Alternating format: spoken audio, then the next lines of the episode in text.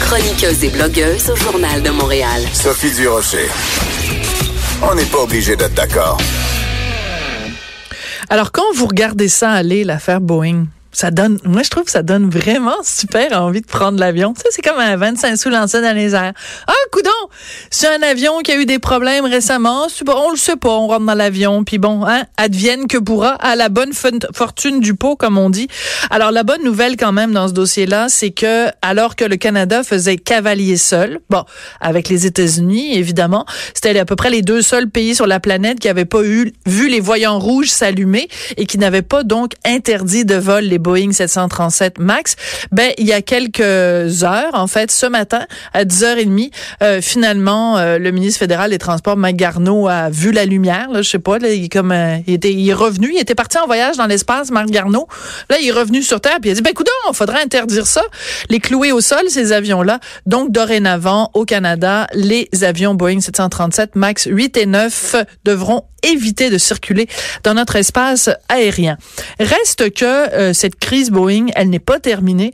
Pour essayer de comprendre si ça s'est bien géré ou pas, euh, on a au téléphone Richard Thibault, qui est à Québec et qui est président de RTCOM, qui est spécialiste en gestion de crise. Bonjour Richard, comment allez-vous? Ben, ça va très bien, Sophie. Merci, vous-même? Ben, je commençais à m'ennuyer de vous. Ça faisait un ben, petit six mois qu'on s'était pas... pas l'avion aujourd'hui, non, quand même. Non, non, non, non. Mais j'avoue que j'aurais, j'aurais vraiment grandement hésité. Mais euh, je pense qu'au final, j'aurais préféré perdre mon billet d'avion plutôt que de prendre un avion euh, de cette catégorie-là. C'est peut-être ce qui va arriver à un certain nombre de personnes. On apprenait ce matin que pour un passager, refuser de voler sur Boeing, ça peut coûter très cher. D'ailleurs, euh, j'aimais bien votre introduction quand on parle de gestion de crise. Ça, c'est une crise, voyez-vous, qui a tellement d'avenues possibles d'études en matière de mm. gestion de crise, parce qu'il y a bien sûr la façon dont Boeing a géré cette crise-là. Il y a la façon dont, dont notre gouvernement expert en gestion de crise a lui-même géré cette crise-là aussi.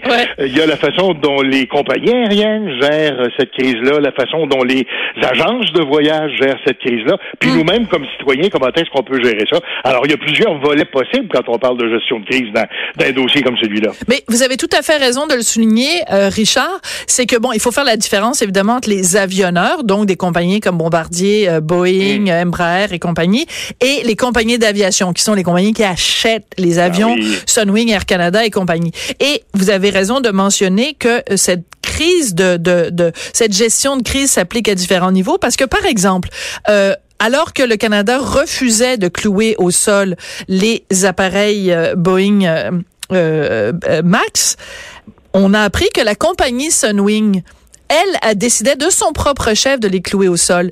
Puis moi, je suis consommatrice, je voyage beaucoup, plusieurs fois par année, mais je n'ai pas signé le pacte.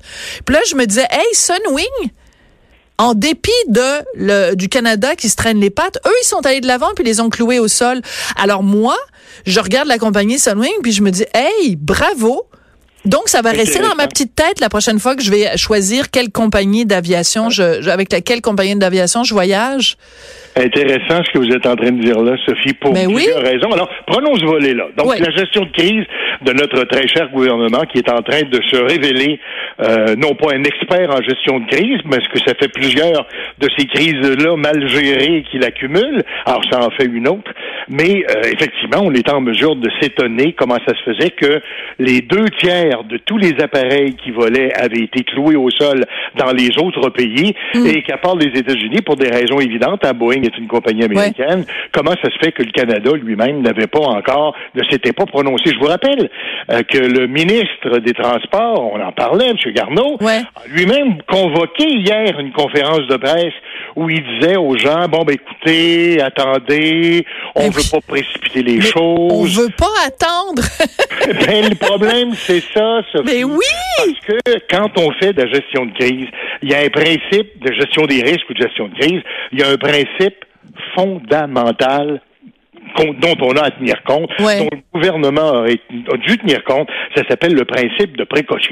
Ben oui. bon, je pourrais vous démontrer une grande thèse d'universitaire, vous expliquer ce que c'est. je vais être franc avec vous, je vais vous résumer ça en deux mots.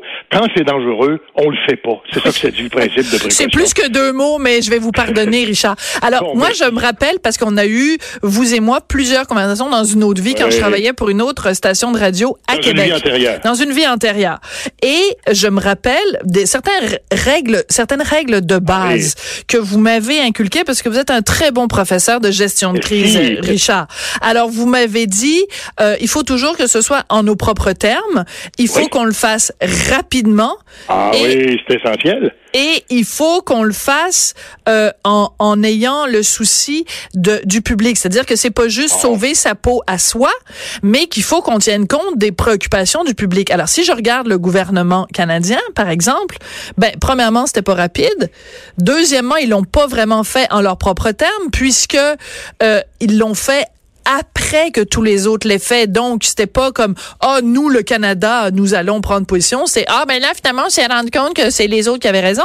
Et, euh, et euh, bon, ben c'est ça, la rapidité n'y est pas. Et on n'a pas tenu compte des, des, des préoccupations du, du, du, public, en dans ce cas-là, les contribuables canadiens, parce que, je veux dire, il n'y a plus personne qui voulait de toute façon voler sur ces avions-là. Sophie, je peux pas faire autrement que de vous donner 10 sur 10 sur votre bulletin. Vous êtes une excellente élève parce qu'effectivement, d'abord, il faut être proactif.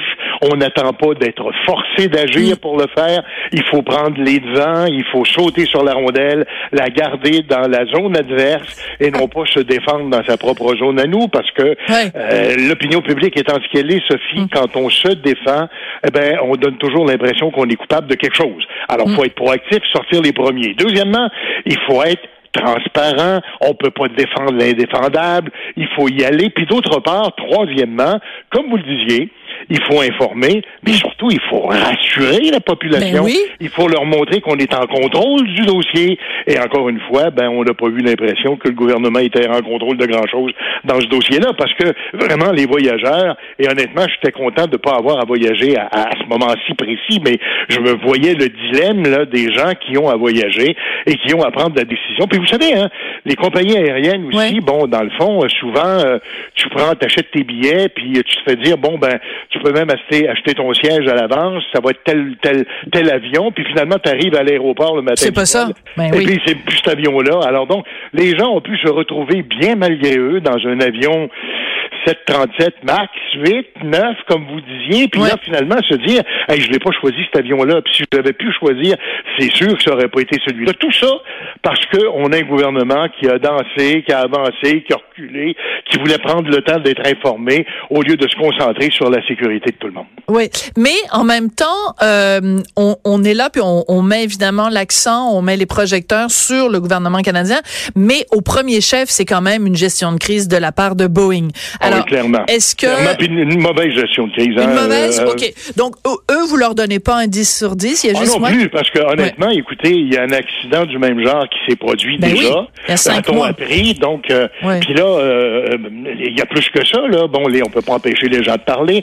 Alors là, il y a, y a, des pilotes, il y a des analystes, il y a des gens qui nous apprennent que, bon, ben, il y a eu plusieurs euh, plaintes ou récriminations de la part des pilotes pour les mêmes genres de problèmes et tout le reste. Alors, Boeing aurait dû prendre les devants et dire un instant, là, on marque un temps d'arrêt et euh, on va prendre le temps de voir où on s'en va. Maintenant, je voyais hier euh, dans les bulletins de nouvelles, quand on dit que le carnet de commande de Boeing se, chiffre à 4800 appareils 737 MAX pour les quelques prochaines années qui s'en viennent.